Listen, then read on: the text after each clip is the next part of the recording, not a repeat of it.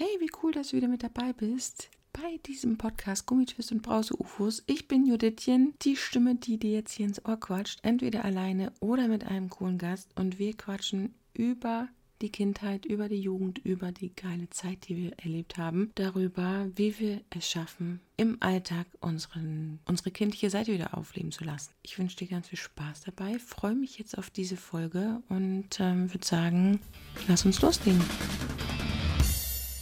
So, wir kommen zum nächsten Punkt, oder beziehungsweise wir hüpfen ja so ein bisschen durcheinander. Ich finde es gerade total erfrischend, dass wir nicht alles abarbeiten, so wie den ersten Äh, Folgen. So habe ich es mir auch vorgenommen und es klappt gerade sehr gut. Aber ich habe eine Frage und zwar ging, geht es um die Frage, was würdest du tun, wenn du nochmal Kind sein könntest? Und du hast auch geschrieben, dass mhm. dir ein Tag nicht ausreicht. Kann ich sehr gut nachvollziehen. Ähm, da ist ganz viel, also zum einen Flugzeugspielen bin ich auf jeden Fall bei dir. Ich habe es geliebt, überhaupt in irgendeiner Form durch die Luft gewirbelt zu werden, ge, geworfen, ja. ge, Aber was ich nicht verstanden habe, beziehungsweise, ähm, du hast geschrieben, du würdest gerne super wilde Konstruktionen auf Schnüren quer durch die Wohnung ziehen und dann Schwebebahn spielen. Was ist das? Das ist, das hat wieder mit dem Modellbaukästen meines Bruders zu tun, die ich nicht ran durfte. Ach so. Nee, ich habe irgendwann mal, ähm, ich habe wahrscheinlich so einen Hang dazu gehabt, Dinge zu konstruieren, die im drei D Raum stattfinden. Also nicht nur okay. unten auf dem Boden, so mit Bauklötzern durfte ich dann irgendwann mal spielen und sowas, aber ich hatte alles, was nach oben geht, in die Luft und so durch die Luft, das hat mich schon immer fasziniert, weil ich habe schon einen Sessellift immer geliebt als Kind oder Schwebebahnen, ne, die so auf dem Berghof waren. Mhm. Dieses Schweben in der Luft, das fand ich immer total toll. Und da habe ich dann irgendwann mal rausgefunden, man kann, also ich hatte so eine Art Plastikteil, das war wie so eine Schwebebahngondel und es hatte oben so eine Rolle drauf und das konnte man über einen Faden rollen lassen. Ach, und da drin saß eine Maus. Also ich weiß, nicht, ich weiß nicht mehr, wo das herkam, wie das zu mir kam. Jedenfalls habe ich nur dieses Einzelteil im Kopf. Und dann habe ich irgendwann quer durch die Wohnung, also durchs Wohnzimmer, so Schnüre gespannt, so ganz fest, so Griff von der, von der Balkontür runter zum Sofafuß, dann über den Tisch und wieder hoch zum Nagel, wo das Bild dran hängt. Und da hingen da irgendwie vier, fünf Schnüre quer. Meine Eltern hatten Betretungsverbot, weil den hatte ich ja schon erklärt, äh, Zutrittsverbot. Und äh, dann habe ich diese Maus da überall runtergejagt. Und dann habe ich unten, weil ich ja vorsichtig bin, Kissen überall hingepolstert, dass die nirgendwo gegenknallt und zerschellt. Und ich fand das so geil. Da habe ich mich irgendwie über den Tag damit beschäftigt, bis meine Eltern gesagt haben, wir müssen jetzt mal auf den Balkon, weil da draußen steht der Kuchen oder so. Und ähm, dann musste da irgendwie am nächsten Tag leider das wieder abgebaut werden.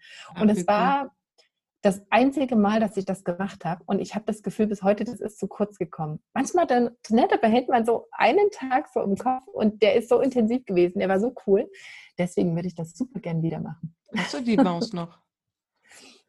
Das könnte sein. Da müsste ich mal in der größeren Spielzeugkiste graben. Weil ich habe ja immer Verbot erteilt, irgendwas wegzuwerfen, ohne mich zu fragen. Und ich kann mich nicht erinnern, dass ich das erlaubt hätte. Die sitzt wahrscheinlich also, daneben der Riesentüte voll Kuscheltieren oder so. Ja, cool. Also das wäre was, du hast jetzt deine eigene Bude. Du müsstest niemandem Zutrittsverbot erteilen. Stimmt. Und wenn du dir deine... Ähm, deine Schwebebahn baust, könntest du parallel auch noch Geheimagent spielen? Oder, nee, wie, wie nee, Geheimagent nicht. Hier die ähm, Meisterdieb. Und dann zwischen den, ähm, wie bei wie bei Oceans irgendwas. Stimmt, Oceans Eleven, ja. Zwischen den Laser. Genau, dann kannst du so tun, als wären es Laserstrahlen und dann musst du das so durch, wenn du irgendwie durch die Wohnung musst. Oh ja, da musst du mal zum Ballett. Eisendraht. Genau. Das Problem ist bei mir, dass ich in einer Einraumwohnung wohne und dann ist natürlich der Zutritt äh, schwieriger. Aber ja, da kann man auch ein bisschen üben, gelenkig zu werden. Das ist eine genau. interessante Idee. Cool. Ich habe es schon direkt vor Augen, auch wenn ich deine Wohnung nicht kenne, aber ich stelle es mir sehr cool vor gerade. Ich sehe es auch gerade schon. Ja, cool. Und ich hatte mir gute Nachtgeschichten noch unterschrie- äh, unterstrichen. Du hast geschrieben, du würdest mhm. gerne mal wieder von deiner Mama ins Bett gebracht werden mit einer Gute-Nacht-Geschichte. Und da fallen mir gleich zwei Dinge ein. Zum einen hatte ich tatsächlich überlegt, für diesen Podcast hier Gute-Nacht-Geschichten anzubieten.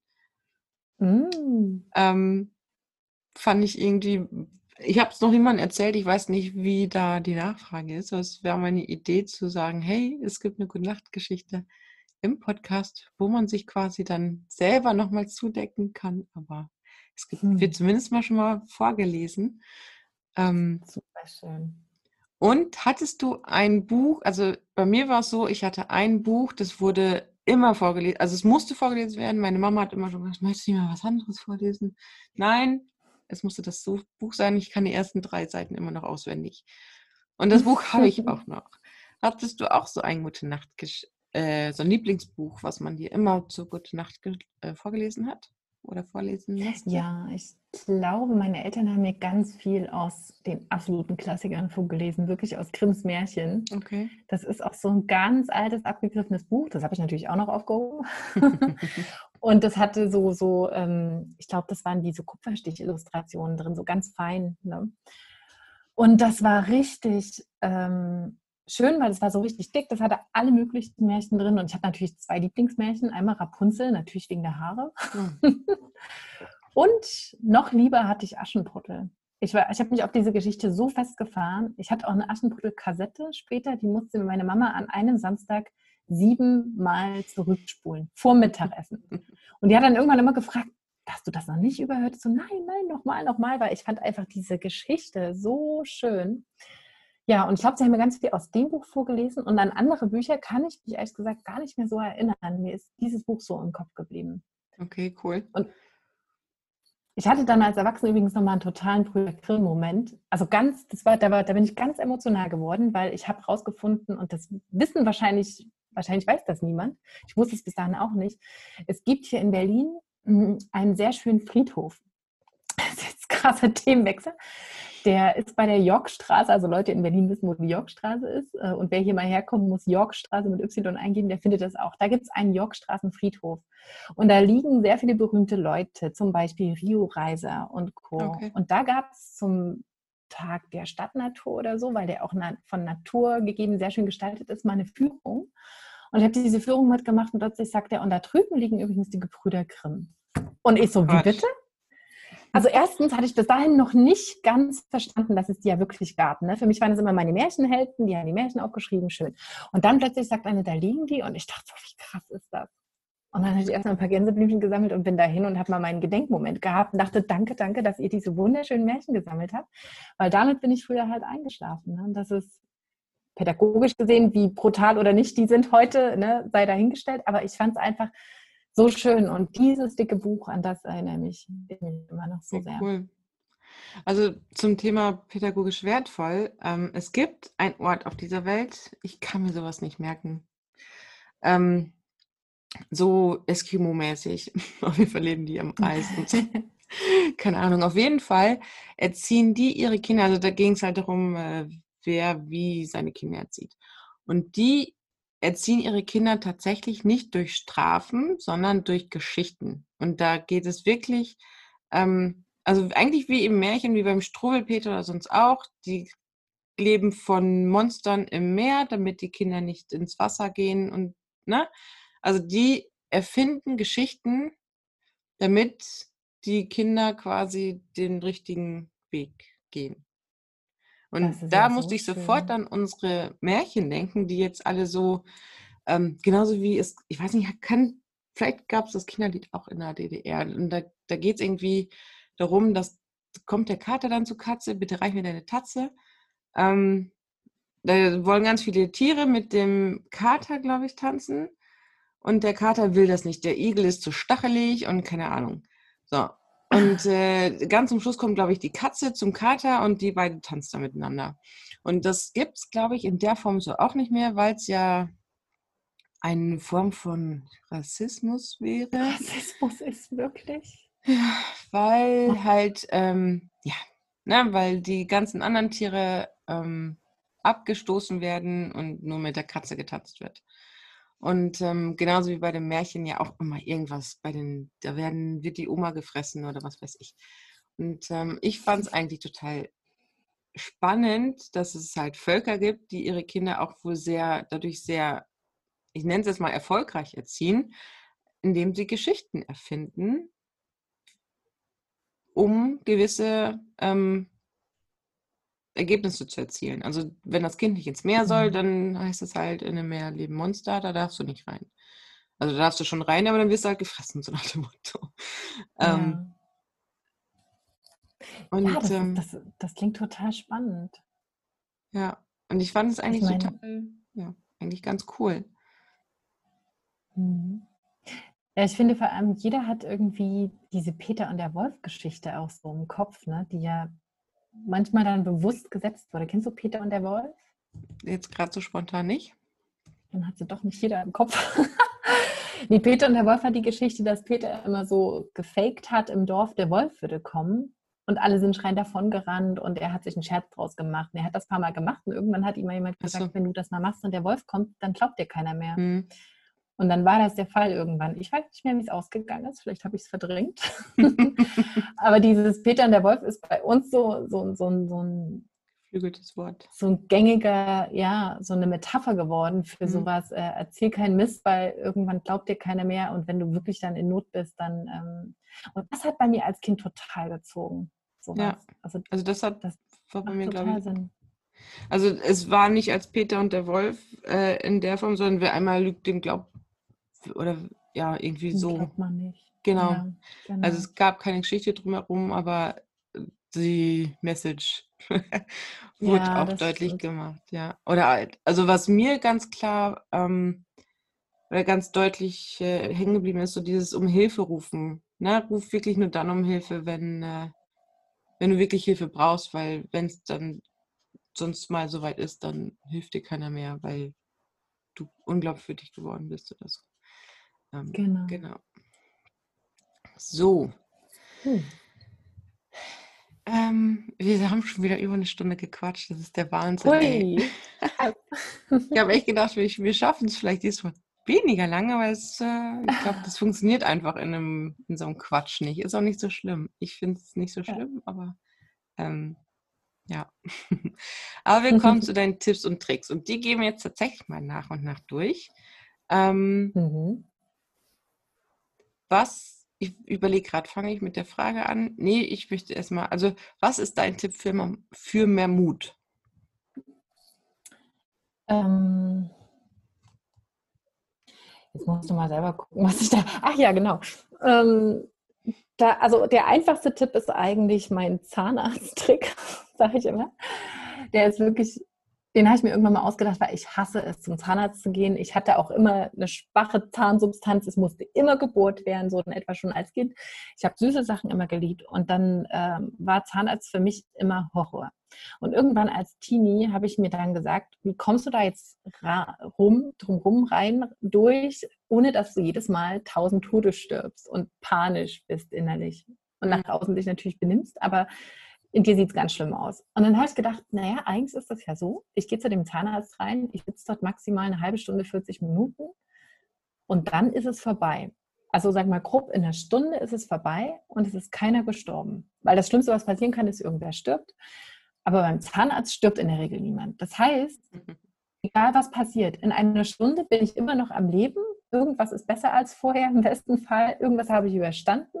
Und was dazwischen ist, das kann ich ja ausblenden im Nachgang. Und dann habe ich das mir für ganz viele ähm, Momente so angeeignet. Also ich habe mir dann bei einer Prüfung, habe ich gedacht, das ist wie beim Zahnarzt. Du gehst rein, in eine Stunde oder wie lange die Prüfung ging, anderthalb, ist es vorbei und keiner ist gestorben. Vorstellungsgespräch. Du gehst da rein, in einer Stunde ist es vorbei, keiner ist gestorben. Und das hat mir immer geholfen, weil ich dachte, es passiert ja nichts Schlimmes. Das ist auch so, so eine Art Worst-Case-Szenario, was niemals eintritt. Ne? Wenn jemand stirbt, dann ja. ist wirklich was Schlimmes passiert. Alles andere ist Kollateralschaden. Das ist mal das Ego angekratzt oder man hat mal ein paar Schmerzen gehabt oder so, aber was anderes passiert nicht. Und das hat mir so, das hilft mir in ganz vielen Situationen. Das ist eigentlich ganz, ganz tricky. Das muss man wahrscheinlich etwas üben, aber ganz cool. Man muss sich daran erinnern, weil in der Situation hat man ja Angst oder Panik ja. oder keinen Bock oder was auch immer. Ne? Und das dann stimmt. muss man denken, wie war das nochmal? Ach ja, in einer Stunde ist vorbei, es ist keiner gestorben. Ja. Hättest du, hast, also du hast ja, hast du dir das für dich irgendwann mal überlegt oder ähm, wie denkst du dann da immer dran? Ja, ich, ähm, ich habe mir jetzt wirklich mal überlegt, ganz bewusst, ich glaube, da war ich so vielleicht fünfzehn, sechzehn oder okay. so und war keine Ahnung, in dem Jahr schon zum dritten Mal beim Zahnarzt und es hat mich einfach so tierisch genervt und dann habe ich mir gedacht, ich muss hier mal irgend so, ein, so eine Strategie mir zurechtlegen. Also so habe ich das nicht gedacht, aber ich dachte, was, was hilft mir denn jetzt? Ne? Und dann habe ich irgendwie gedacht, das ist ja so, eine Stunde von meinem Leben ist ja so ein kleiner Zeitraum. Ja. Egal, was da passiert, wenn hinterher keiner tot ist, komme ich ja irgendwie durch. Ne? Und das ist wie du springst ähm, ins Wasser, du wirst unten irgendwie ankommen. Ob du einen Bauchklatscher machst und es wehtut oder nicht, aber du bist dann unten. Zwischendurch ja. passiert, was da passiert, das kannst du eh nicht beeinflussen. Ne? Genau. Ja, und das ist, cool. äh, dann, dann habe ich bewusst mir das immer wieder in, ins Gedächtnis gerufen. Ich glaube auch, weil ich dann beim Zahnarzt auf dem Stuhl saß und immer dachte, es ist dann bald vorbei in so und so vielen Minuten und ich bin nicht tot, hat sich das so eingebrannt in mein Gehirn oder so und da, dadurch habe ich das immer so parat gehabt. Ja. Was würdest du sagen, warst du als Kind mutiger oder jetzt als Erwachsene? Ich glaube als Erwachsene. Okay. Weil ich war als Kind ähm, so ein zartes Pflänzchen. Also ich war schon immer sensibel, emotional sensibel und, und, und äh, physisch. Mein großer Bruder, der hatte so viel Kraft, der hat mich dann gepackt, da hatte ich gleich einen blauen Fleck, ohne dass er das verabsichtigt hatte und solche Sachen. Und äh, ich war so, mich hat das emotional, also ich habe einen unfassbar großen Gerechtigkeitssinn entwickelt, eben wegen diesem großen Bruder, glaube ich auch sehr, weil ich das natürlich fies und unfair fand, aber auch wenn andere Kinder andere gepiesackt haben oder geärgert haben oder sogar geschlagen oder so, Da, oh, da wollte ich immer, das ist, glaube ich, mein, mein Trauma bis heute, dass ich nicht meinen Superwoman-Umhang mir umwerfen kann und für die Armen und Schwachen eintreten kann. Und das hatte ich damals noch nicht gekonnt. Ich war halt zu klein und zu schwach. Und okay. heute kann ich das aber. Heute kann ich die Klappe aufmachen. Für mich selbst ist es immer noch schwer, aber für andere geht das super. Und ich kann heute kämpfen wie ein Tiger, wenn irgendwer ungerecht behandelt wird. Und ich bin die Erste, die vorne in die Achterbahn springt. Und ich merke, andere haben Angst, dann werde ich stark plötzlich. Also wenn, wenn woanders jemand schwach ist, habe ich das Gefühl, ich muss jetzt für den mit stark sein. Cool. Und dann plustere ich mich nochmal so richtig auf und dann habe ich das Gefühl, okay, her mit euch. Ich wuppe das alles. Und deswegen würde ich schon sagen, ich bin heute mutiger. Okay, cool. Ja. Sehr cool. Also ich kenne es von meiner Kindheit her, ähm, aber da ging es, glaube ich, nur bis zu einem gewissen Punkt. Also ähm, dann war ich irgendwann äh, so ein bisschen das Opfer. Also ich, wir hatten zum Beispiel eine Clique, da, also in der Grund, äh, Anfang der Realschule, und da war immer eine, die Blöde. Ne? Also, also ich konnte es sowieso schon nicht leiden, immer diese On-Off-Geschichten. Mal war die die beste Freundin, mal der, jemand anders. Also sowas konnte ich eh schon nicht leiden. Und wir waren so fünf Mädels oder so. Und da war immer, einer wurde immer ausgeschlossen. Und dann habe ich mal zu den anderen gesagt, ey Leute, ist euch schon mal aufgefallen, dass diese eine Person nie ausgeschlossen wird? Wollen wir ihr nicht mal zeigen, wie sich das anfühlt? Und dann haben wir es tatsächlich mal gemacht. Und dann, weil es ja meine Idee war, war ich dann die doofe Forever. Oh nein. Aber ich habe, ich kenne es eigentlich auch, dass man, äh, ja, das, ich kann es einfach nicht so gut leiden, wenn Ungerechtigkeit herrscht. Aber ich glaube, es ist, bei mir ist es, glaube ich, mit dem Alter weniger geworden irgendwie. Auch die, der Mut. Ja. Also ich war als Kind deutlich mutiger. Aber das äh, ja. ist ein Prozess, wo ich jetzt dran arbeite, dass das wieder mehr wird. Weil ich, ähm, als Kind habe ich, ach, alles. Ich weiß, da musste man mich immer mehr zurückhalten. Ich habe meine Klappe aufgerissen. Ich habe, ähm, ja, ich war, ich war schon immer so, also auf gar keinen Fall wie andere sein, definitiv. Also alles, wenn jemand, also e- eigentlich egal in welcher Hinsicht, ich wollte auf gar keinen Fall ein Vorbild haben, haben. Also wenn es darum ging, man sollte sich ein Vorbild suchen, habe ich gesagt, ich will kein Vorbild. Ich bin, wie ich bin. Ich eifere niemanden nach. Ja, das war mir sehr das wichtig. Total Gegenteil von mir. Ja. Weil ich war ja sowas von brav, furchtbar, ne? Heute, ich dachte, man, wann habe ich überhaupt mal irgendwelchen Mist gebaut? Mir fällt nichts ein, wie also, schlimm. Brav, also was heißt, so richtig, als Kind war ich, glaube ich, auch sehr brav. Als Jugendliche semi. ähm, also ich glaube, Mama, Mama würde schon sagen, dass ich relativ brav war, aber die weiß doch nicht alles, was ich gemacht habe. Ja, stimmt, das ist auch besser so meistens, ne? Ja, also ich aber war, glaube ich, da schon so ein bisschen ähm, rebellisch unterwegs. Mhm. Ja. Aber das ist eigentlich voll gut, weil du konntest dich scheinbar immer gut durchsetzen. Bei mir war das das Gegenteil. Ich war so schüchtern. Wenn ich heute den Leuten erzähle, dass ich mit dreizehn noch nicht mal, wenn ich mich mit jemandem unterhalten habe, egal ob es ein Erwachsener oder ein Jugendlicher war oder ein Mann, Frau, wurscht, ne? Ich habe immer auf meine Zehenspitzen geguckt. Ich konnte okay. Leuten nicht in die Augen gucken. Ich war so schüchtern und ich bin immer Wahnsinn. super schnell rot geworden. Das passiert heute ganz selten, aber manchmal noch und es ärgert mich maßlos, aber es ist egal. Glaubt man und, echt äh, nicht.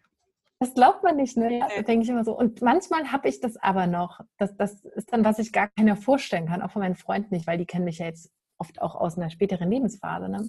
Ja. Und nur meine so beste Freundin, die, die weiß es noch von früher und die sagt immer, ja, das ist wirklich Wahnsinn, was da so passiert ist. Aber das ist auch die Lebenserfahrung und wenn man mal im Ausland gelebt hat und so weiter, dann, also ich denke dann ja. immer, ich habe ich hab ja auch mal ein Jahr in Indien gelebt, jetzt nochmal kurz am Rande erwähnt, in Neu-Delhi, das ist eine sechzehn Millionen Einwohnerstadt. Ich bin wiedergekommen und Berlin kam mir vor wie eine Hosentasche und ich dachte immer so, da geht man mit so einem Bewusstsein, Selbstbewusstsein durch die Gegend, denkt so, ey, ich habe Neu-Delhi überlebt, komm du mir mal mit deiner Berlin-Rotzigkeit, da kannst du mir gar nichts. Ne? Weil das, äh, das macht mutig. Und ja. da siehst du auch ähm, Dinge im Leben, wo du denkst, wir müssen hier keine Angst haben. Ne? Also es ist, ähm, aber das kannst du wieder erst beurteilen, wenn du, wenn du diese Außenperspektive kriegst. Ja. Es, es haben oft Leute Angst vor Dingen, weil sie diesen Schritt noch nie gegangen sind. Und ähm, ich hatte so viel Angst davor, keinen Job zu haben und nicht mehr in einer Angestelltenposition zu sein oder keinen neuen Job zu finden, nachdem irgendwas Befristetes ausgelaufen ist. Da hatte ich so eine Angst vor, weil ich natürlich ja. mit diesem super, uh, du musst, also ein fester Job ist das Wichtigste im Leben, mit sowas bin ich aufgewachsen. Und jetzt bin ich so glücklich wie noch nie zuvor mit dem Weg, den ich jetzt gehe und denke mir, ja, es ist alles wahnsinnig unsicher, aber endlich mal ist es das Richtige. Ne? Ja. ja, so ging es mir auch. Also ähm dass eine Festanstellung am besten auch unbefristet äh, ist eigentlich so das Höchste, was man erreichen kann, gefühlt mhm. und das Wichtigste. Und ähm, ich hatte immer einen Sonntagsblues, egal ob mir der Job Spaß gemacht oder nicht, der Sonntagsblues war da. Ja. Ich hatte keinen Bock, dass Montag ist. Das ging Richtig meistens, schlimm, ne? Das fing teilweise schon Sonntagmittag an, da war der Son- halbe Sonntag für den Arsch. Nur weil man sich darüber Gedanken gemacht hat, dass man Montag wieder zur Arbeit muss. Und das habe ich, seit ich selbstständig bin, nicht mehr. Nicht, also ich vielleicht ein- oder zweimal, weil, ähm, aber nur dann, nicht weil ich arbeiten musste, sondern weil mein Mann dann arbeiten musste. Weil ich das Wochenende so schön fand, dass ich gerne noch ein, zwei solche Tage erleben wollen würde. Ähm, ja. So schon, aber nicht, weil ich keinen Bock hatte, dass, äh, dass ich wieder arbeiten muss oder so. Also es ist schon krass. Ja. Und ähm, aber auch dieses, was du sagtest, von wegen, ähm, äh, wie hast du es? Diese, man kann diese Betrachtung von außen, das fängt ja schon bei kleinen Dingen an. Bei Menschen, die immer schon, also seit vierzig oder dreißig Jahren in ihrem Dorf leben und nicht einmal umgezogen sind, also nicht über ihre Stadtgrenze hinaus, die äh, leben schon ein ganz anderes Leben als jemand, der mal ein paar hundert Kilometer selbst in Deutschland woanders gewohnt hat. Ich finde, genau. selbst da merkt man schon Unterschiede. Das finde ich schon echt krass. Und das ist halt auch was, wo ich, ähm, was mir halt total wichtig ist, dass man aus dem mal herauskommt, aus seinem Alltagstrott. Und äh, ich habe es so liebevoll Schmusezone genannt. In meiner letzten Podcast-Folge ja. habe ich darüber gesprochen. Ähm, dass man die einfach erweitert und äh, die Workzone auch mal ein bisschen mehr bearbeitet. Dass man da ähm, ja wirklich über seinen Schatten springt und auch einfach mal wieder Dinge tut, die man nicht so gerne tut, beziehungsweise die man, wo, wo es einfach kribbelt, wo man einfach denkt, so, oh, mache ich das mhm. jetzt wirklich? Und da gehört die Selbstständigkeit zum Beispiel auf jeden Fall mit dazu. Ne? Und Sicherheiten verlassen und einfach mal den Abgrund sich mal ein bisschen absch- anschauen. Vielleicht fliegt man ja, man weiß es nicht. Das ist schon... Definitiv. Äh, ja. Oder vielleicht gibt es ja auch eine Rohrrutsche nach unten, ne? Oh ja, das wäre natürlich noch, also ich glaube, in dem Moment finde ich es gerade noch geiler, als zu fliegen. Ja, okay, stimmt. Aber das ist ja noch nicht mal unbedingt, dass man so ein, was ja für viele ein sehr, sehr großer Schritt ist, ne? Ja. Beruflich komplett umswitchen, was machen muss, sondern einfach mal in seinem Dorf mal, also wenn es wirklich Menschen, die auf dem Land leben, die mhm. wenig in Städten sind und so weiter, sich mal eine andere Umgebung gibt, gibt. Das macht auch vielen Angst. Ja. Also als ich damals von meiner Kleinstadt, ich bin nach Dresden gegangen zum Studieren, ähm, da hat mir vieles Angst gemacht, weil da waren die Leute gefühlt offener, auf, auch mehr auf einen zu, direkter, vielleicht auch ein bisschen aggressiver hier und da. Da gab es auch mal hier und da einen Obdachlosen, das hatten wir eigentlich fast gar nicht bei uns. Dann von da wieder nach Berlin bin ich in das braveste Viertel von Berlin gezogen, Prenzlauer Berg. Das war aber gleichzeitig das wildeste Viertel in Dresden. Okay. Und dann dachte ich, wo, wie ist es denn hier in den richtig wilden Vierteln? Traue ich mich dahin? Und dann kam ich irgendwann zurück aus Indien und dachte so, ja, Berlin ist niedlich. Das ist, du wächst ja immer mit dem, dem du dich aussetzt. Du lernst ja mit dem Umfeld, dem du dich aussetzt. Ne? Und klar machen fremde Umgebungen auch Angst, wenn man nicht weiß, wie man sich da drin bewegen muss, weil man es nie gemacht hat. Ja. Aber dann zurückzukommen, das ist toll. Du wuppst dann Dinge ganz anders, die dir vorher schwierig schienen, nachdem du mal eine ganz andere Sache erlebt hattest. Also die Kleinstadtprobleme, die ich damals hatte als Jugendliche, Das, da, da muss ich heute so drüber grinsen, würde ich immer denken, ich würde gerne noch mal so eine Situation, so einen frechen Jungen von damals erleben, das wird ja heute anders laufen. Sehr cool.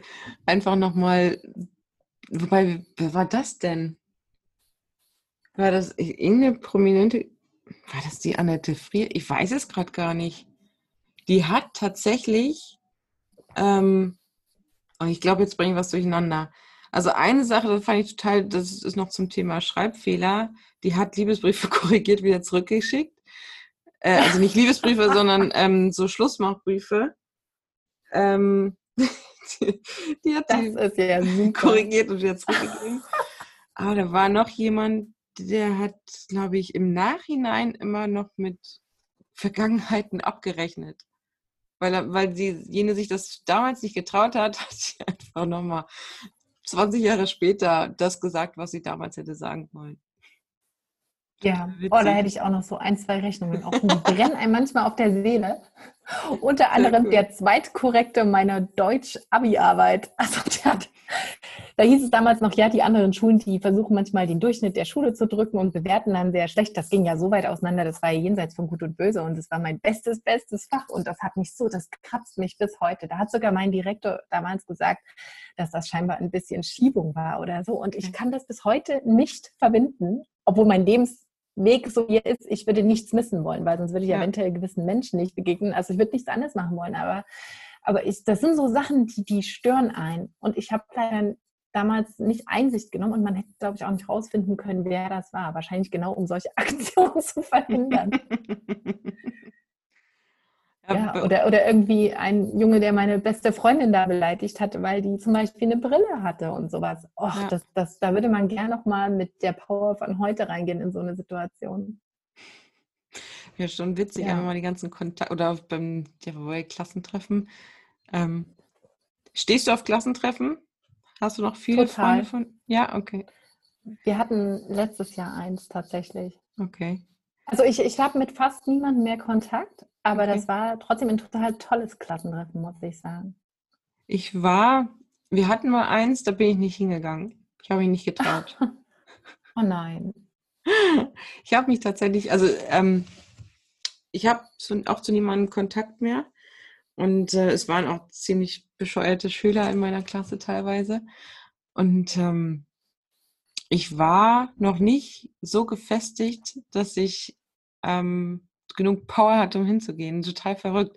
Es ist, ich habe auch irgendwo mal gelesen, dass Klassentreffen psycho- psychologisch total sinnvoll sind. Ähm, oder das, also man geht da auch tatsächlich hin, um sich zu vergleichen, ob man es bewusst oder unterbewusst macht. Und das wusste ich aber zu dem Zeitpunkt, habe ich den Artikel schon gelesen und ich dachte, boah, scheiße, nee. Irgendwie so richtig auf, ich wohne noch in der W G, also ich bin zweitausendelf nach Würzburg gezogen und hab, bin in eine W G gezogen, weil es so kurzfristig nichts anderes gab und irgendwie alle anderen hatten schon Kinder und waren Manager oder keine Ahnung was und ich habe gerade mal, keine Ahnung, ein halbes Jahr als Innenarchitektin gearbeitet und ich habe mich da so unsicher gefühlt, dass ich da nicht, ich gehe da nicht hin, ja. Krass, ne? Also es, das, das, das, das, das kenne ich aber von auch ein, zwei Freundinnen, die auch sagen, ja, wollen da eigentlich nicht hingehen, weil sie da auch vielleicht Leute wiedersehen, mit denen sie damals schlechte Erfahrungen gemacht haben und so. Ja. Und ich denke immer, voll gut, ich gehe da hin, ich lerne die alle wieder kennen, mal gucken. Und ich war ja schon damals immer so der Schützer der, der Schwachen und Armen, das sage ich immer. Ich fand immer, unsere Nerds wollte ich immer beschützen gegen die coolen Jungs. Die waren natürlich fies zu denen und ich war ja immer so, nein, lass den in Ruhe. Und das ging, weil ich mit allen klarkam. Also ich habe mhm. nicht zu irgendeiner Clique oder irgendeiner Seite gehört und ich wollte auch immer, ich bin so ein People-Pleaser, ganz anstrengend. Also so, ich wollte immer so, dass nicht alle leiden können. Und irgendwie hat das damals auch ganz gut geklappt, ob die hinten über mich geredet haben oder nicht, das war mir wurscht. Auf jeden Fall nach vorne waren sie alle nett. Und dadurch ging das aber auch. Und dadurch konnte ich auch so manchmal dazwischen gehen, gefühlt, wenn die irgendwie wieder total fies waren. Und dann dachte ich mir so, bei den einen oder anderen, die damals so die Nerds waren, wusste ich schon, die haben jetzt echt die fetten Jobs, die sind super intelligent, die sind durchgestartet, ne? Und äh, nicht jeder von denen, wo man dachte, wow, die werden mal sonst was, sind da gelandet. Aber ja. und, und ich bin selber in einer Mini-Einraumwohnung in Berlin. Aber mir war das Gott sei Dank äh, völlig wurscht. Ich habe immer gemerkt, was die Leute total spannend finden, ist, was man so für eine Unabhängigkeit hat. Es ist ja fast ja. noch ein bisschen studentisches Leben hier, ne? Und äh, diese, diese Unabhängigkeit, diese Flexibilität und dann warst du mal an der Welt unterwegs und so nach dem Motto, ja Mandy, du warst ja schon immer irgendwie die, die immer weg wollte und so, das passte dann in deren Bild auch rein. Und das fanden die wiederum super spannend. Weil natürlich denkst du auch, okay, die haben jetzt alle Familie, die haben alle riesen Jobs, ich habe noch nicht mal ein Auto, ich habe ein Fahrrad und öffentliche Verkehrsmittel. Also, und das finde ich überhaupt nicht schlimm. Ich bin aber einfach zufrieden gewesen mit meinem Leben und ich glaube, das hat es mir leicht gemacht. Ne? Wenn man natürlich selbst da so, so zweifelt, dann ist es schwieriger. Ich glaube, es kommt darauf an, ob du damit gut bist, mit dem, wie du lebst. Ne? Und ähm, ja. weil an sich, ich habe ein Auslandsstudium, ich hätte genügend gehabt, worauf ich stolz hätte sein können oder bin ich ja jetzt auch, aber zu dem Zeitpunkt habe ich mich einfach nicht fertig genug gefühlt, um auf ein Klassentreffen zu gehen. Ja. Auch wenn ich jetzt nicht der Typ bin, der wahnsinnig mit irgendwas prahlt, also ich bin jetzt nicht jemand, der irgendwie das fette Auto braucht oder sonst irgendwas. Ich finde es auch eigentlich total charmant zu sagen, hey, wir haben nur ein Auto, ich mache alles mit, der Öf- mit den Öffentlichen. Ähm, aber zu dem Zeitpunkt war ich nicht fertig in der Hinsicht. Das, jetzt glaub, jetzt warte ich die ganze Zeit, dass ein neues Klassentreffen ah, kommt. Sehr gut. Ich glaube, man überschätzt doch immer die Dynamik. Man denkt immer so, da sind bestimmt noch die Strukturen von früher und die Doofen ja. sind immer noch doof und die gucken sich halt von oben bis unten an und scannen dein Leben ab. Ja. Das ist, glaube ich, gar nicht so. Ich glaube, alle freuen sich einfach nur mal wieder so einen Rückblick zu haben und sich hinterzusehen und zu staunen. Ja. Die Hälfte erkennst du nicht mehr, weil plötzlich sind die Jungs Männer geworden. Wann ist das bitte passiert? Und sowas. Ja. Ne? Ja. Ja, ich glaube, das ist einfach nur super spannend. Ja. Also ich bin gespannt, ähm, ob ich zu irgendeinem Revival nochmal komme. Ähm, hm. Wie gesagt, bis jetzt, bis jetzt war eins mal geplant und da bin ich nicht hin und dann ähm, schauen wir mal.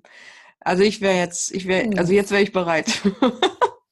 Los geht's. Ja. Initiiere eins. Habe ich tatsächlich schon mal versucht fürs Fachabi, aber da, ach, das ist mir so anstrengend, ehrlich gesagt. Ja. Ich habe null, also einen Kontakt hätte ich noch und da, ich teilweise kann ich mich an den Namen ja auch nicht mehr erinnern.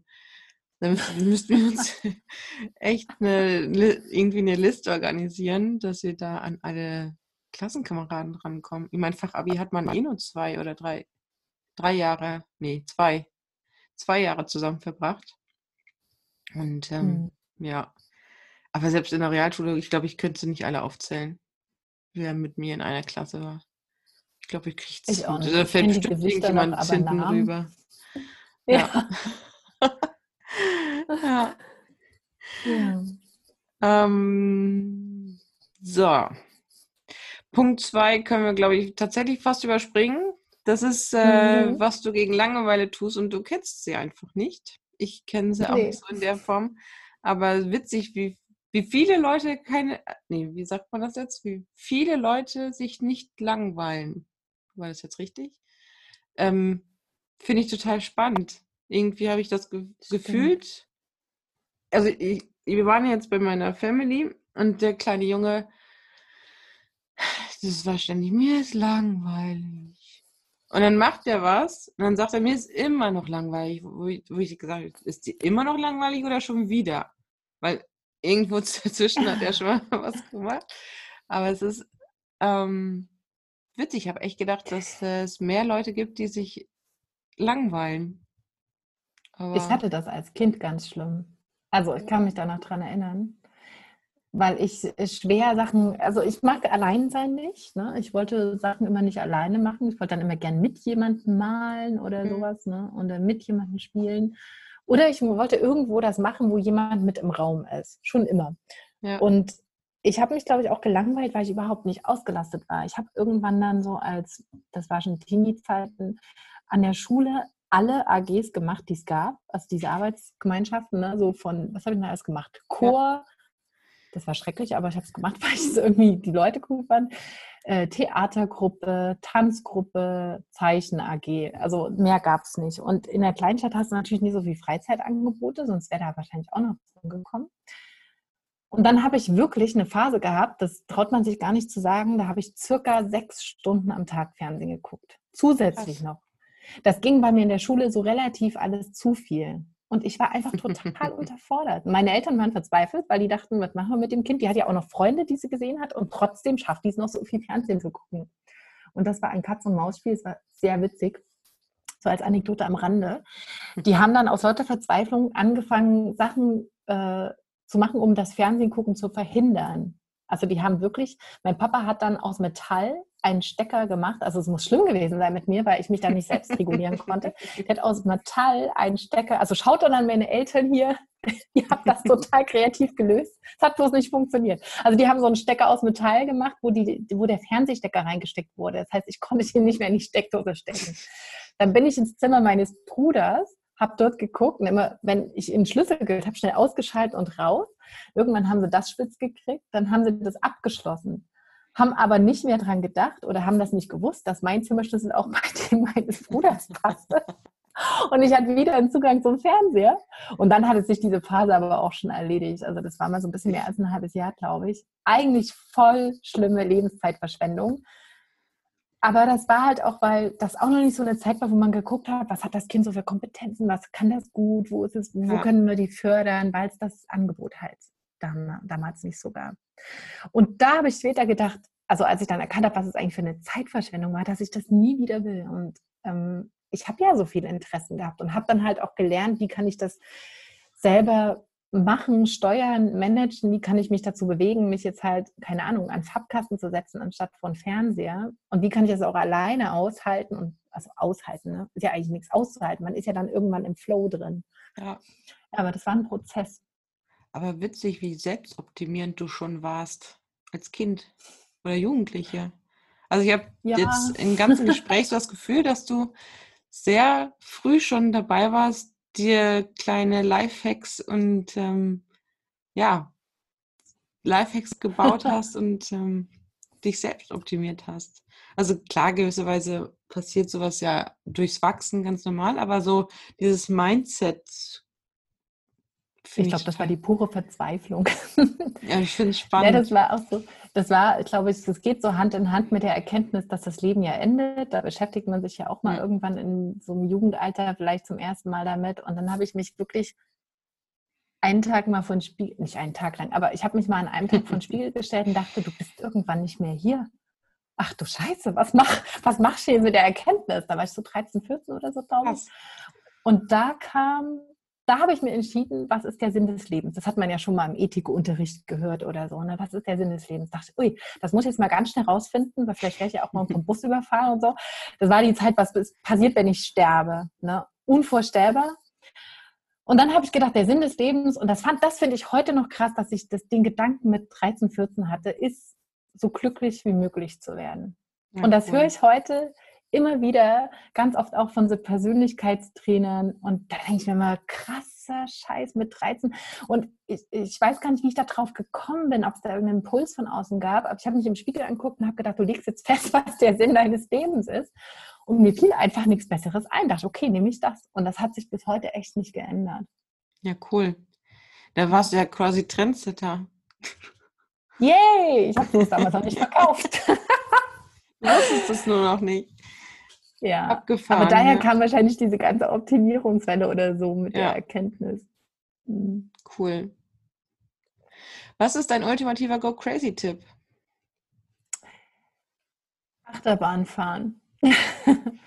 Weil und wenn es die nicht so gibt. Wenn es die nicht gibt, wenn es die nicht gibt, ach so, ja, wenn es die nicht gibt, kann man das auch, also wichtig ist bei Go Crazy, alles mal rauszulassen. Und das ja. funktioniert ja ganz gut über Stimme, glaube ich, und über Bewegung ganz viel. Ne? Und ähm, ich glaube, ich hatte sowas gesagt wie Wohnzimmer-Karaoke oder sowas. Mhm. Ich mache mir dann wirklich YouTube an. So, Achterbahn ist besser, weil dann kann man so richtig, richtig, richtig rausbrüllen, dass, ohne dass ein Nachbar irgendwie Polizei ruft. Aber ich mache mir dann ähm, tatsächlich YouTube an. Da gibt es ja wirklich Musikvideos mit Text und dann ähm, mache ich dann meine eigene Karaoke und tanze es raus und singe cool. oder brüll es eher raus. Und das ist richtig, richtig gut. Weil wenn du, wenn du am Schreibtisch sitzt und du bist total im Denkprozess, denkst, oh Gott, ich komme nicht weiter, oder man kriegt eine kurze Panik, weil, huh, was habe ich mir da alles gedacht dabei mit dieser Selbstständigkeit und so. Dann denkst du, okay, Karaoke an, Karaoke an, Musik läuft, du singst laut mit, du tanzt rum und danach bist du wieder so geerdet. Alles wieder gut. Ja. Sehr Mal cool. kurz ausrasten und dann weiter. Kleiner Tipp noch für alle, die Auto fahren und die Angst davor haben, dass die Nachbarn zuhören. Im Auto funktioniert das auch sehr gut. Da muss man allerdings ja. den Text können, weil, äh, aber da hört ja auch keiner, wenn man falsch mitsingt, ist auch egal. Und man sollte die Scheibe oben haben. Das hatte ich mal nicht. Das war dann an der Ampel sehr unangenehm. Wenn du dann von links durchs Auto aus Lachen hörst, denkst du, oh Scheiße, der hat das gehört. Weil es hat... Sommer, Scheibe runter, das war blöd. Das hatte ich letztens, habe ich die, die Terrasse mit dem Hochdruckreiniger sauber gemacht. Das Ding ist so laut, ich habe voll Hals mitgegrölt. Und dann hat der Nachbar geschrieben. ähm, ja, die haben mich halt gehört. Nein. Ja. Lustig. Ich habe, ist... äh, wir sind Helden mit Denkmal gegrölt. Super. Das hat dann bestimmt nicht nur der eine Nachbar gehört. Nee, aber die anderen, die es gehört haben könnten, die, äh, zu denen haben wir nicht so einen Kontakt, aber es ist egal. Okay, die trauen sich jetzt auch nichts mehr. Die habe ich weggeholt. Ja, aber das hilft schon extrem, ne? So laut mitsingen. Ich meine, da ist in ja. Berlin Eldorado, weil äh, hier beschwert sich keiner, wenn's mal, wenn mal die Musik ein bisschen laut ist und es jetzt noch nicht ja. nachts um zwei oder so. Da, da hat man schon ganz schöne Idiotenfreiheit eigentlich. Das wird einem nicht nachgetragen. Ja, man kann auch manchmal gegen das schreiende Baby von nebenan ansingen. Betteln. Das hilft auch manchmal. Ja. Sehr cool. Mhm. Ähm, okay. Kommen wir zur letzten Frage. Und da äh, ist es quasi die vorletzte Frage. Und zwar, ähm, was ist dein geilster Lifehack? Und da hast du geschrieben, ähm, niemals wirklich so richtig erwachsen werden. Und das innere Kind Ähm, sich bewahren, und irgendwo hast du es nochmal geschrieben, ich habe es woanders unterstrichen, dass du dein inneres Kind ähm, öfters eine Stimme gibst oder so ähnlich. Und ja. ähm, da wollte ich dich noch fragen, oder deinem inneren Kind öfters zuhören oder so. Und da wollte ich mhm. dich noch fragen, was dein inneres Kind denn immer mal so sagt. Oh, ja. Das sagt immer, wenn ich zu erwachsen denke oder reagiert, dann, ich habe, glaube ich, geschrieben, dann darf das immer mitreden. Genau. Ähm, und dafür muss man sich aber auch erstmal den Platz äh, schaffen, oder anders gesagt, ja, die Sensoren schärfen, weil ich merke das manchmal, wenn es irgendeine Situation ist und ich werde so, so sehr verkrampft oder werde so irgendwie so... Also Beispiel Vorstellungsgespräch. Ne? In früheren Jahren habe ich, da hat das noch nicht so gut geklappt, aber in späteren Jahren habe ich dann gedacht, ich sitze dann vor der Tür, warte da draußen und bin so total unter Strom gewesen. Und habe gedacht, wenn du da jetzt so reingehst, du bist ja geladen wie eine Kanone und dann stammelst du da irgendwas vor dich hin, das funktioniert so nicht. Wie hätte ich denn das jetzt mit acht gemacht? Und dann frage ich wirklich so mich selbst, wie hätte ich das, was hätte ich jetzt mit acht gedacht? Na, da hätte ich wahrscheinlich gedacht, die sind ja alle ganz schön steif hier mit ihren Anzügen. Das, der Teppich ist auch schallgrau. Hier muss man mal ein bisschen springen. Und schon habe ich so ein Grinsen im Gesicht, im Kopf, ne? Und denke so, ach ja, witzig. Man könnte die Situation auch mal so mit Kinderaugen betrachten und denken so, ey, macht euch mal locker. Und durch diese, also ich gehe dann so die Gedankenspiralen ab. Das ist gar nicht so, dass das so eine richtigen Dialoge sind, sondern ich versuche dann einfach die, die Situation zu entschärfen, indem ich einfach so ein bisschen kindlich darüber nachdenke. Mhm. Und ähm, letztendlich sagt das dann in so einer Situation zum Beispiel, ja, wir sind total weißt du, die sind total langweilige Erwachsene da drin. Die können hier ein bisschen Schwung gebrauchen. Du hast den Schwung, boom, bring den rein. So. Cool. Und dann gehst du da rein und denkst so, okay, mach dich locker. Du bist immer noch aufgeregt, aber denkst, hast so im Hinterkopf so, wenn jetzt die achtjährige Mandy hier neben mir sitzen würde, dann die würde ich ja mal laden auf mich, ne? Obwohl die schüchtern war, ja. aber die würde das irgendwie süß machen. Und das ist äh, was, was mir total hilft. Oder wenn, cool. wenn eine Situation zum Beispiel irgendwie so eskaliert und es kommt so ein bisschen Unmut rein, dann versuche ich es immer mit Humor zu lösen. Weil Kinder schaffen das so geil, wenn die was anstellen, die gucken einen dann an und grinsen einen an mit solchen Augen und denkst so, ich will, wollte eigentlich gerade sauer sein, aber jetzt kann ich das nicht mehr so richtig, weil du bist so süß oder du bist so, du findest es so witzig gerade und eigentlich ist es auch witzig. Es ist so was kaputt gegangen, aber verdammt nochmal, das war eigentlich witzig. Ja. Und ähm, so versuche ich dann irgendwie so schwierige Situationen, Konfliktsituationen manchmal zu entschärfen, indem ich denke, ach, sei mal nachsichtig, ne? Und, und nimm's mal so ein bisschen, ach, eigentlich ist das Leben doch lustig, ne? Jetzt müssen wir hier ja. nicht so ernst tun. Ja, das ist, äh, ich finde Humor sowieso eine ganz wundervolle Art und Weise, schwierige Situationen zu meistern. Also egal, ob es der eigenen Selbstironie, also die Fähigkeit, über einen selbst zu lachen, ähm, ob es das ist oder halt eben, also mir fällt es gerade mit in Verbindung zu meinem Partner, mit, also zu Kai auf. Ähm, ich weiß nicht, ob das eine Frucht ist, ähm, die durch meine Reha entstanden ist oder durch die Zeit, die wir miteinander verbringen. Aber es ist ganz oft, dass diese anfänglichen Alltagsstreitereien, vielleicht weil wir uns auch immer besser kennen, durch Humor ganz einfach irgendwie so verpuffen. Also vor vier Jahren wären wir wahrscheinlich wieder explodiert und jetzt ist es, du weißt genau, dass das den anderen nervt, aber du nimmst eine humorvolle oder den Humor als, als Möglichkeit und wie so eine Stecknadel und macht und dann ist es weg. Genau. Genau. Das ist, äh, ja. Also Humor ist auch mein, ich finde, also es ist zwar ein bisschen, das ist noch was anderes, aber ich finde Humor ist grundsätzlich auch eine Möglichkeit, um sich selbst Luft zu machen, ohne jemand anderen zu verletzen. Das also, stimmt, das stimmt. Es ist zwar dann, ähm, also manchmal sage ich mit auf humorische Art und Weise, humoristisch, wie auch immer, ähm, meine Meinung, ohne dass der andere das merkt. Aber ähm, ja, finde ich trotzdem irgendwie ganz charmant, das auch so zu lösen. Ohne jetzt irgendwas ja, eskalieren zu lassen. Fall, genau, ist auf jeden Fall ein super Ventil, Ventilator, Katalysator. Ja, Ventil, ein Ventil. Ventil. Genau. Ja. Und ich finde auch irgendwie diese, diese kindliche Denkweise wie, aber wir wollen uns auch nicht streiten. Kinder wollen ja auch oft auch einfach Konflikt vermeiden. Ne? Ja. Also ich war so ein super harmoniebedürftiges, cozy, cozy Kind. Ich will, dass wir uns alle lieb haben. Und ähm, das, das finde ich auch mal interessant, auf was für wilde Ideen die da kommen. Ähm, Weil man dann irgendwie als Kind ja Lösungen sucht, die man als Erwachsene nie finden würde, weil die auch keine echten Lösungen sind. Ne? Aber ja. wir können nur so und wir können auch so und da kommen total wilde Konstrukte raus. Und dann denke ich mir, ja, das müsste man als Erwachsener auch mal ein bisschen mehr wieder zelebrieren, zu sagen, okay, es geht offenbar nicht, aber wie könnte es denn trotzdem gehen? Jetzt lass uns doch mal spinnen und so ja. um drei Ecken von hinten durch die Brust ins Auge zu denken. Ne? Das ist, ja. glaube ich, auch was, was man immer, wo man so ein bisschen mal das Kind in sich ein bisschen anstacheln kann. Und hinzuziehen.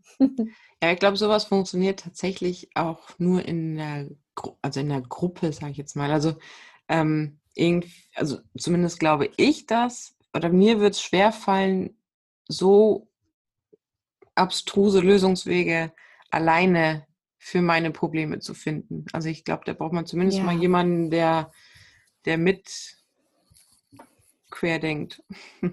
Ja, einfach mal. Dann kann man so Gedanken-Ping-Pong machen. Ne? Ja, ja. Liebe ich übrigens total. Ich habe auch, ja. ähm, ich weiß gar nicht, äh, habe ich dir das mit der Astronautenscheiße geschrieben?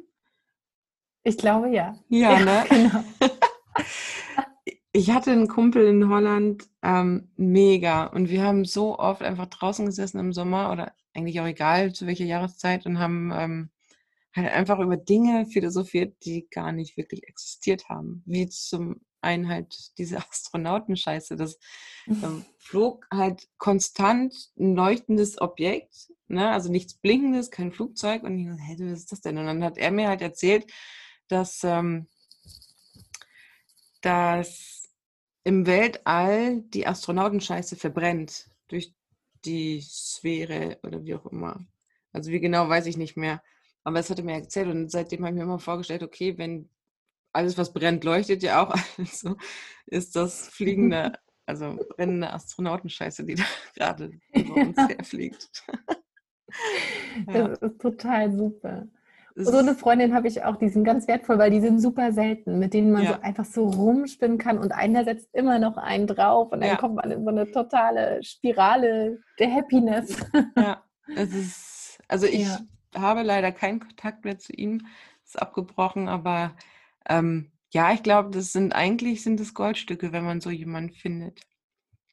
Das ist das echt äh, gar nicht so leicht, jemanden zu finden, der die Ausdauer hat, so skurril zu, zu denken und das auch, auch die Ausdauer hat oder sich die Zeit zu nehmen oder ja, da Spaß dran hat. Für die meisten ist es dann irgendwann Quatsch und lohnt sich nicht drüber nachzudenken, aber bei manchen ist es einfach tatsächlich so dieses, und wenn man den ganzen Abend drüber quatscht, dann hat man eine coole Zeit gehabt. Ja, ohne, ohne wirklich ein Ziel zu haben.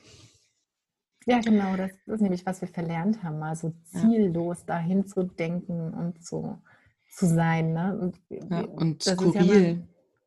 Ja, mal, ja, ja, dieses Zielorientierte von Erwachsenen ist ja auch echt schlimm. Im Vergleich zu Kindern, die sind ja komplett lustorientiert, ne? Sagt man ja. so. Das dürfen wir auch wieder lernen. Ja. Ja, ich hoffe, dass wir hier mit diesem Podcast ein bisschen dazu inspirieren, mal wieder ja. den einen oder anderen Flashback ausgelöst haben. Und ähm, ja, jetzt kommen wir, ich würde sagen, wir kommen zum Ende zum, zum Spiel. Jetzt muss ich mir eben mein Handy wieder hier raussuchen. Ja. Ähm, zum Spiel, ich habe noch nie Kindheitsedition.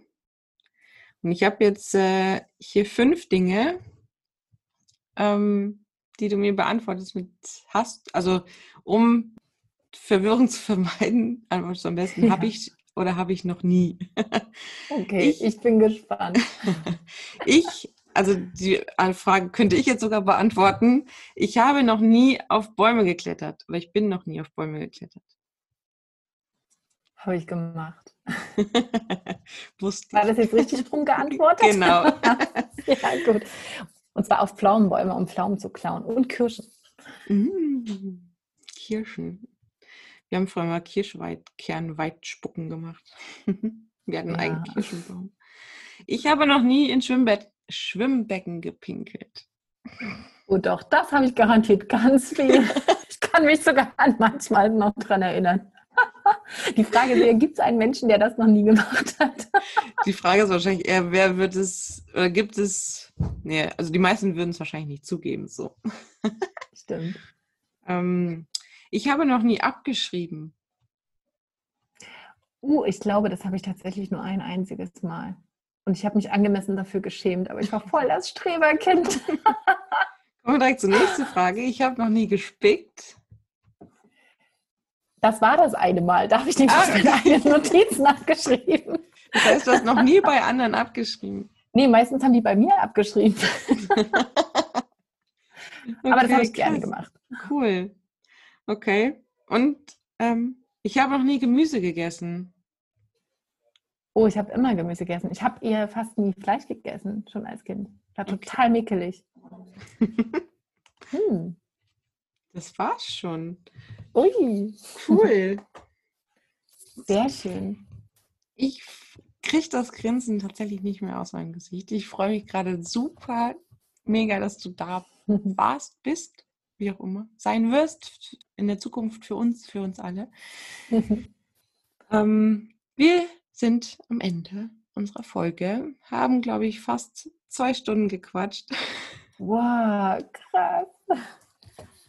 Aber es hat so super viel Spaß gemacht und ich glaube, wir könnten noch weitere zwei Stunden quatschen. Ähm, ich vielleicht glaube auch. hole ich dich einfach nochmal rein mit anderen Fragen. Yes. Kommst, kommst, und, kommst mich wieder besuchen. Und, ähm, super gern. Vielleicht. Vielen Dank auf jeden Fall schon mal. Und ich finde ja diese Fragen, das war echt so eine Reise, ne, in die Vergangenheit. Und bei manchen dachte ich so, hui, hier muss ich echt überlegen. Und bei anderen, da schoss es nur so raus. Das war einfach super spannend, mal in diesen Denkprozess auch reinzugehen. Also danke dafür. Gerne. Also an alle Zuhörer, ihr dürft euch natürlich die Fragen auch gerne mal zu Herzen nehmen und äh, für euch beantworten. Ähm, vielleicht stelle ich den Fragebogen auch einfach mal online, dann könnt ihr euch den ausdrucken. Das ist vielleicht auch mal eine Idee. Ähm, dann müsst ihr da nicht krampfhaft mitschreiben bei, äh, bei der Podcast-Folge. Ich glaube, das mache ich mal. Und ähm, ja, ich habe so ein paar Ideen. Vielleicht können wir zwei nochmal in Zukunft was Schönes gemeinsam machen. Ähm, sehr, sehr gerne. Bis dahin. Ich glaube, wir sind zwei passende Knalltypen. Ja, ich würde auch mit in Kreuzberg mit dir auf den Baum klettern, wenn ich die yay, Kraft yay. hätte. Ich kenne das Berliner Pflaster in dem Sinne nicht, ob man, und wenn die Polizei kommt, dann wäre es mir quasi auch egal. Es, es ist ja nicht verboten. Einen, nee, stimmt. Und es gibt sogar einen wundervollen Kastanienbaum, der steht direkt, ich würde sagen, zwanzig Meter neben meinem Haus. Den habe ich schon sehr lange im Auge. Ich glaube, eines Nachts wird aber eine Aktion gestartet. Oh, bei Vollmond, sehr cool. Ja. Ja, cool. Okay, also vielen, super. vielen Dank, liebe Mandy. Ähm, Danke dir. Ich drücke mal auf den Button und dann... Äh, Moment.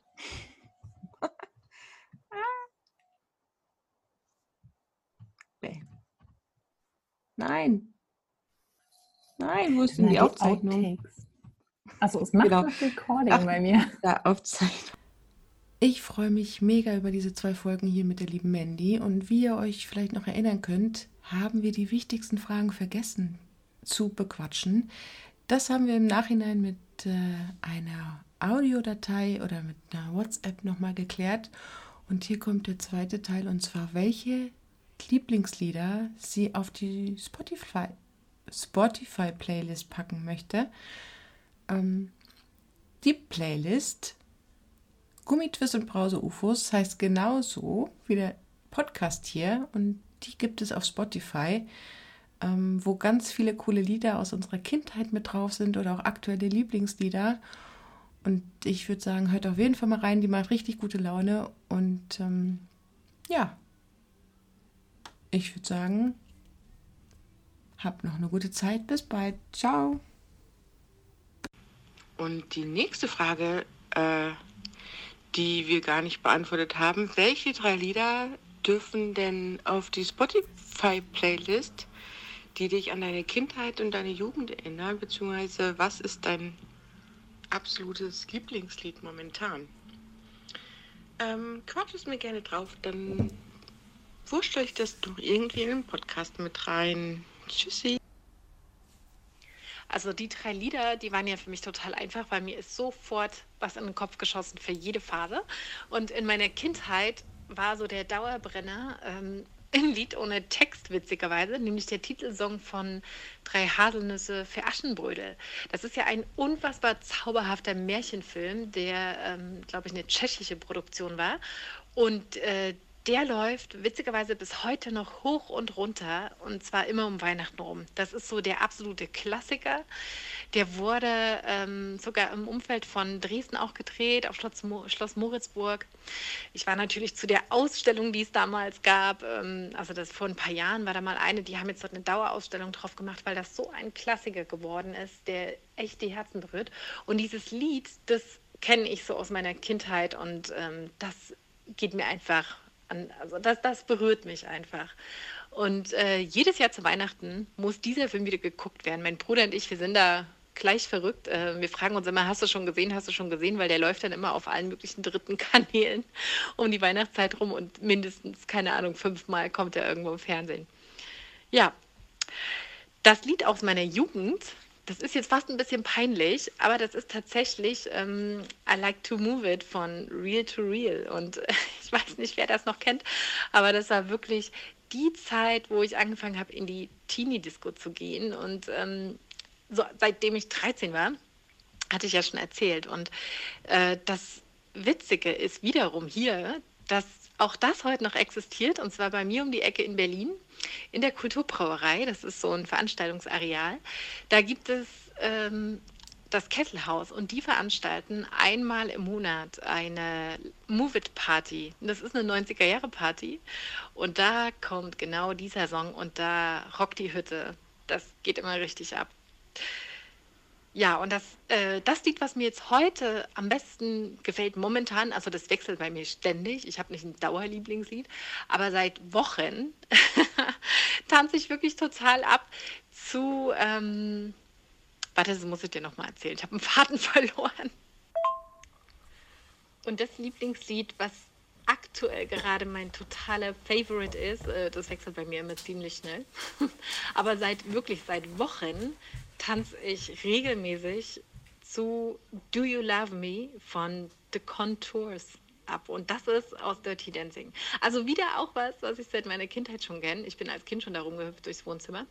Ähm, und das ist so ein, so ein Rock, ah, das geht so, das rockt so, das geht so, so rein. Das ist so ein Kracher-Song, finde ich.